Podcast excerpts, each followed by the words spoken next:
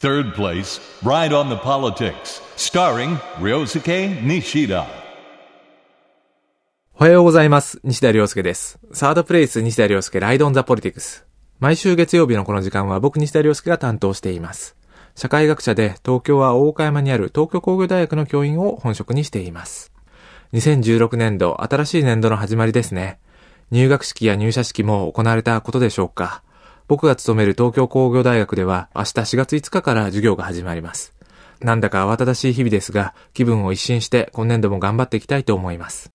今日の話題は自民党の参議院選挙の候補者をネットで選ぶ公募事業オープンエントリープロジェクト2016を紹介したいと思います。あまり一般のメディアではオープンエントリープロジェクト2016が話題に取り上げられてないように感じるんですが、この点ですね、他の政党のネットの取り組みや、それから過去の日本のネットと政治を用いた運動などについて、その意義なんかも含めてですね、紹介していくことにしたいと思います。まず、この自民党のオープンエントリープロジェクト2016の概要について紹介していくことにしましょう。このプロジェクトですが、自民党が2015年の秋に始めた参議院選挙の比例区の公認候補を選ぶ公募事業なんですね。2016年夏の参議院選挙には、選挙区と比例区の2つの種類の選挙が行われますが、全国を選挙区とする比例区の候補者を選ぶ事業なんですね。その特徴は、インターネットを経由して広く候補者を募って、選抜もネット投票で行うという新しい取り組みだと言えると思います。このオープンエントリープロジェクト2016というキーワードで検索して、たどり着いた自民党のホームページを開いてみると、この内容についてですね、安倍総理がこのプロジェクトを紹介する動画が置かれています。つまり自民党がまあそれほどに力を入れたものだということがわかります。では、どうやってインターネットを使って公認候補を選ぶのでしょうかまず、2015年11月に投票者の事前エントリーを行っています。つまり投票できる人を自民党の党員に限るのではなくて広く一般から募る代わりに二重投票が行えないように投票用の特定の番号を発行しています。その上で2016年3月に30代から50代までの12人の候補者を公募で決定しました。この12人の候補者たちは今ネットで公開されています。男性もいれば女性もいて、12人の顔ぶれというのは多彩です。この候補者たちは5月の第2週まで PR 活動を行うことになっています。その上で PR 活動を受けて投票登録を行った人たちがネット投票を行って、その結果を受けて最終的な公認候補を選抜するという試みなんですね。なかなか斬新な試みと言えそうです。実は自民党はなんとなく古臭いというイメージをお持ちの人もいるかもしれませんが、広報などにインターネットを取り入れてみたりという意味ではですね、最も積極的に新しい手段を試している政党の一つなんですね。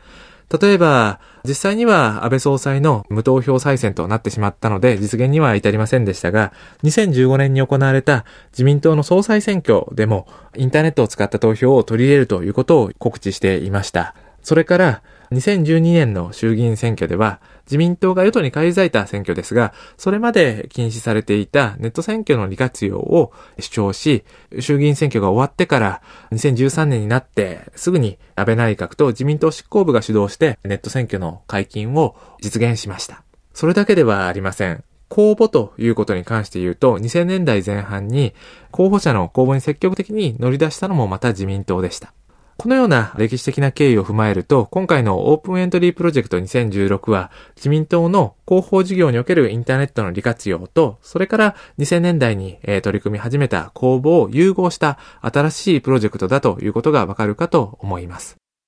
公募というとですね、最近では、まあ、当選回数の少ない公募で通ってきた候補者たちが様々な不祥事を起こしたことが知られていますが、実は2000年代前半にはですね、新しい、まあ、民意を取り入れる手法として、この公募制というのが導入されました。中でも民間感覚に溢れた人材を政治に登用するということでですね、この公募制度というのは取り入れられたんですね。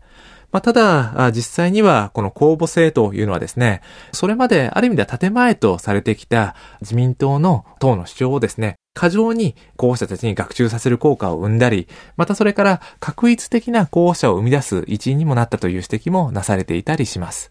まあ、このようにですね、公募には良い点と政治にフレッシュな人材を取り入れるという意味では利点もあり、またそれから政治にそれほど詳しくない見た目だけが新しい人材を取り入れてしまうという意味ではデメリットも含まれているということがわかります。それではなぜ自民党はこうしたインターネットの利活用や公募の導入に対して積極的な姿勢を見せているのでしょうか番組後半ではこの点について掘り下げてみることにしたいと思います。Third place, Ride on the Politics, starring Ryosuke Nishida. サードプレイス、ライドオンザポリティクス、西田亮介がお送りしています。今日は自民党のインターネットを利用した2016年の参議院選挙の公認候補者の公募事業オープンエントリープロジェクト2016について掘り下げています。政治にインターネットを活用するという新しいプロジェクトなんですが、前半では候補者の選定やオンライン投票を取り入れたプロジェクトの概要を紹介してきました。後半では日本における政党のインターネット利活用の歴史とその目的や課題などについて掘り下げていくことにしたいと思います。日本で政治にインターネットを取り入れたり、それから公募制を取り入れるということもあるんですが、こういった新しい取り組みを行うことになったきっかけとして、まあ、3つの背景があります。まず1つは小選挙区制の導入ですね。1996年の選挙からですね、この小選挙区制というのが一部、取り入れられてきました。その中で、プレイヤーとしての政治家の入れ替わり頻度が高くなっていくということがありました。というのも、小選挙区制という制度はですね、一つの選挙区から一人しか通ることができないんですね。なので、有権者の関心を引きつけられる候補者を選ぶということが重要になってきます。まあ、その中で、ある種の事前選抜という点も兼ねて、この公募という制度が取り入れられていくようになったんですね。で、ただ、政治が中長期の展望を持つということが少し困難になるという意味ではですね、デメリットもあったかと思います。つまり、次に行われる選挙のことを考えなければいけなくなったので、例えば次の次の選挙のこととか、数十年単位のスパンの長い射程のですね、政治について考えることは難しくなったということなんですね。もう一つの背景に、インターネットメディアの台頭ということを挙げることができるかと思います。1995年という年が一つの、まあ、節目になっているというふうに言われているんですが、この年は日本のインターネット元年というふうに呼ばれています。えー、インターネットという言葉が、まあ、流行語大賞にノミネートしたりということがあったからなんですね。この年をまあ境にして徐々にインターネットが生活に普及していくようになります。そして、先ほど申し上げたように、小選挙区制という新しい制度が導入されたこともあって、有権者に対して政治が直接訴えたいという、まあ、思惑が強くなっていくんですね。そして、この新しく登場してきたメディアを積極的に利用していこうという動機が最初に生まれたのはこの政治の側だったということになるかと思います。そして実際にこのインターネットメディアを活用するロールモデルが海の向こうで登場してきます。海の向こうのアメリカではですね、例えば民主党のハワード・ディーン候補やブッシュ・ジュニア、そしてアルゴア、オバマなど多様なロールモデルが登場してきます。それから、だいたい10年遅れて日本でもこうした動きを取り入れていこうということがですね、政治でも言われるようになってきました。そしてさらに伏線として、ネットが登場する前の時代から自民党はいつの時代も柔軟にメディアの環境に対応してきたという歴史もあります。例えば、1955年に自民党というのは誕生してますが、その時期からですね、広告代理店をまあ使ってみたり、それから1960年代、当時の新興メディアだったテレビを使うということが行われました。で、1980年代になってくると、長曽根内閣の時期ですが、元祖ポピュリズム内閣ということも言われてますが、演出家の浅利啓太さんをまあ活用してみたりということが行われています。そして2000年代になると、小泉純一郎内閣の下でですね、ワンフレーズポリティクスとか、紋切り型の言い方とかですね、まあそういうふうに言われてますが、積極的にメディアを活用して、生活者や有権者に訴えかけていこうという試みがなされています。こんな中でですね、実際小泉内閣下で政府とそして自民党の広報戦略、戦術の改革が行われています。そこで取り入れられたのが、先ほど申し上げた公募制だったり、インターネットを取り入れていこうという動きであったということになります。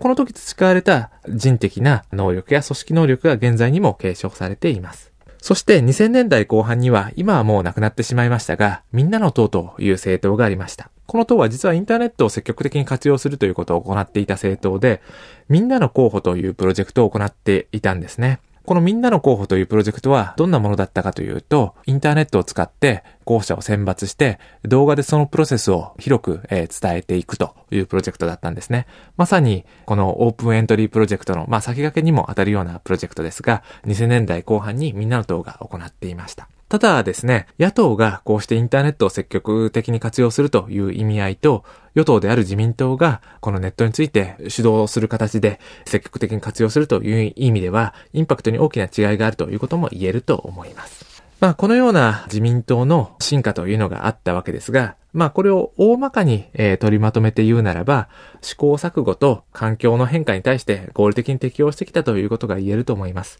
それに応じて組織能力を蓄積して、戦略や戦術、そして人的能力をそれに応じて配置していくということがうまかったということになるかと思います。実際ですね、この公募やインターネットの活用ということで言うと、自民党は2000年代前半に埼玉8区の補選で公募を取り入れてみたりということをやっていたりですね、えー、2010年には自民党ネットサポーターズクラブを作って、えー、ネットで、ここでは選挙に直接的にまあ参加するというわけではないですが、間接的に取り入れていくということをやっています。そして2013年の参議院選挙の時にはですね、まあ、トゥルースチームというチームを作って、情報を収集して分析して、各選挙対策の本部にですね、フィードバックを行って、さらにメッセージを発信するという PDCA のサイクルを回していたりします。そういう意味ではですね、こういった政治環境の変化やメディア環境の変化、まあ、そして、えー、最近ではオープン化に最も積極的に対応している政党というのがですね、まあ、自民党という政党の、まあ、ある種の特徴だということが言えると思います。ちなみに、2016年の国政選挙から、まあ、投票年齢を満18歳以上に引き下げる、18歳選挙権が取り入れられていくことになっていますが、この18歳選挙権の対応にもですね、実は自民党は積極的に取り組んでるんですね。そして、この若年世代と、まあ、神話的なネット選挙の対策と学生団体とのコミュニケーションを同一の人物が兼ねるということでですね、自民党は実はこの分野にも積極的に対応してきたという歴史があったということになるんですね。そして、相対的に自民党を強くしているという意味ではですね、野党の取り組みと、まあこれは残念ながら失敗ということになるかと思いますが、まあ野党第一党長い期間になってきた民主党の戦略上の失敗ということも指摘することができるかと思います。2000年代前半ではですね、この公募制の導入や、それからメディアの活用など、まあ与野党競合するということがあったんですが、まあ2005年の優勢選挙、自民党がこれはまあ対象して、まあ野党第一党であった民主党はまあ大敗したということになってしまうんですが、2016年3月に民進党という新しい、えー、民主党と維新の党が合併して新しい政党が生まれましたが、こういった選挙戦術、それからあ組織能力の分野でどのように与党と競合していくことができるのか、まあ、与党の戦略、そして戦術のバージョンアップに対抗していくことができるのかということにはですね、これからも注目していく必要があるかと思います。ここまでですね、自民党がオープンエントリープロジェクト2016という新しいプロジェクトを通じて、新しい公募の形やネットの登場という新しいメディアの状況に適応しようとしている様を紹介してきました。まさにですね、この柔軟性と試行錯誤こそが、ある意味では自民党の伝統的な組織能力を現代的な形で引き継いでいるものということができると思います。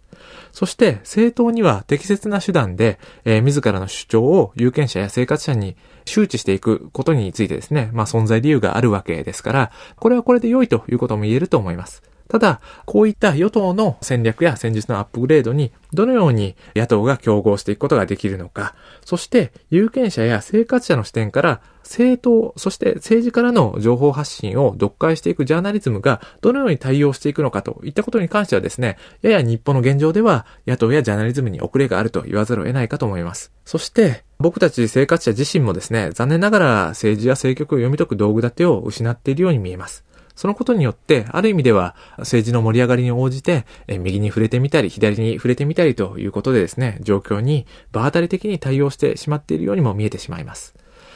こういった論点は僕の著書メディアと自民党でも扱っていますが、このままではいけないようにも思います。今後も政治の情報発信とそれをどのように読み解いていくのかといった問題については、この番組でも取り上げていきたいと思います。Third place, Ride on the Politics, starring Ryosuke Nishida.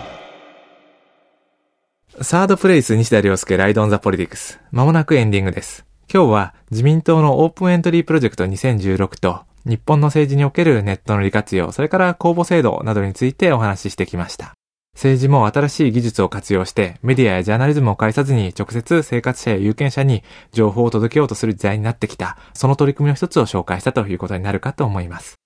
最後にいくつかお知らせです。4月にイーストプレスから僕の新しい書籍が出版されます。現在進行形の政局と、それから民主主義を読み解く道具立てを提供したつもりです。書店で見かけた折にはぜひ手に取っていただきたいと思います。それから、この4月から朝日新聞社の私の紙面批評というコーナーを担当することになりました。数ヶ月に一度、朝日新聞で取り上げられた特定のテーマについて各論者が論評するというコーナーです。持ち回りで僕も担当します。5月からですね、登場する予定になっていますので、読んでいらっしゃる方がいれば、5月の朝日新聞を注意して読んでいただければと思います。それぞれの詳細は僕のブログやツイッターをご覧いただければと思います。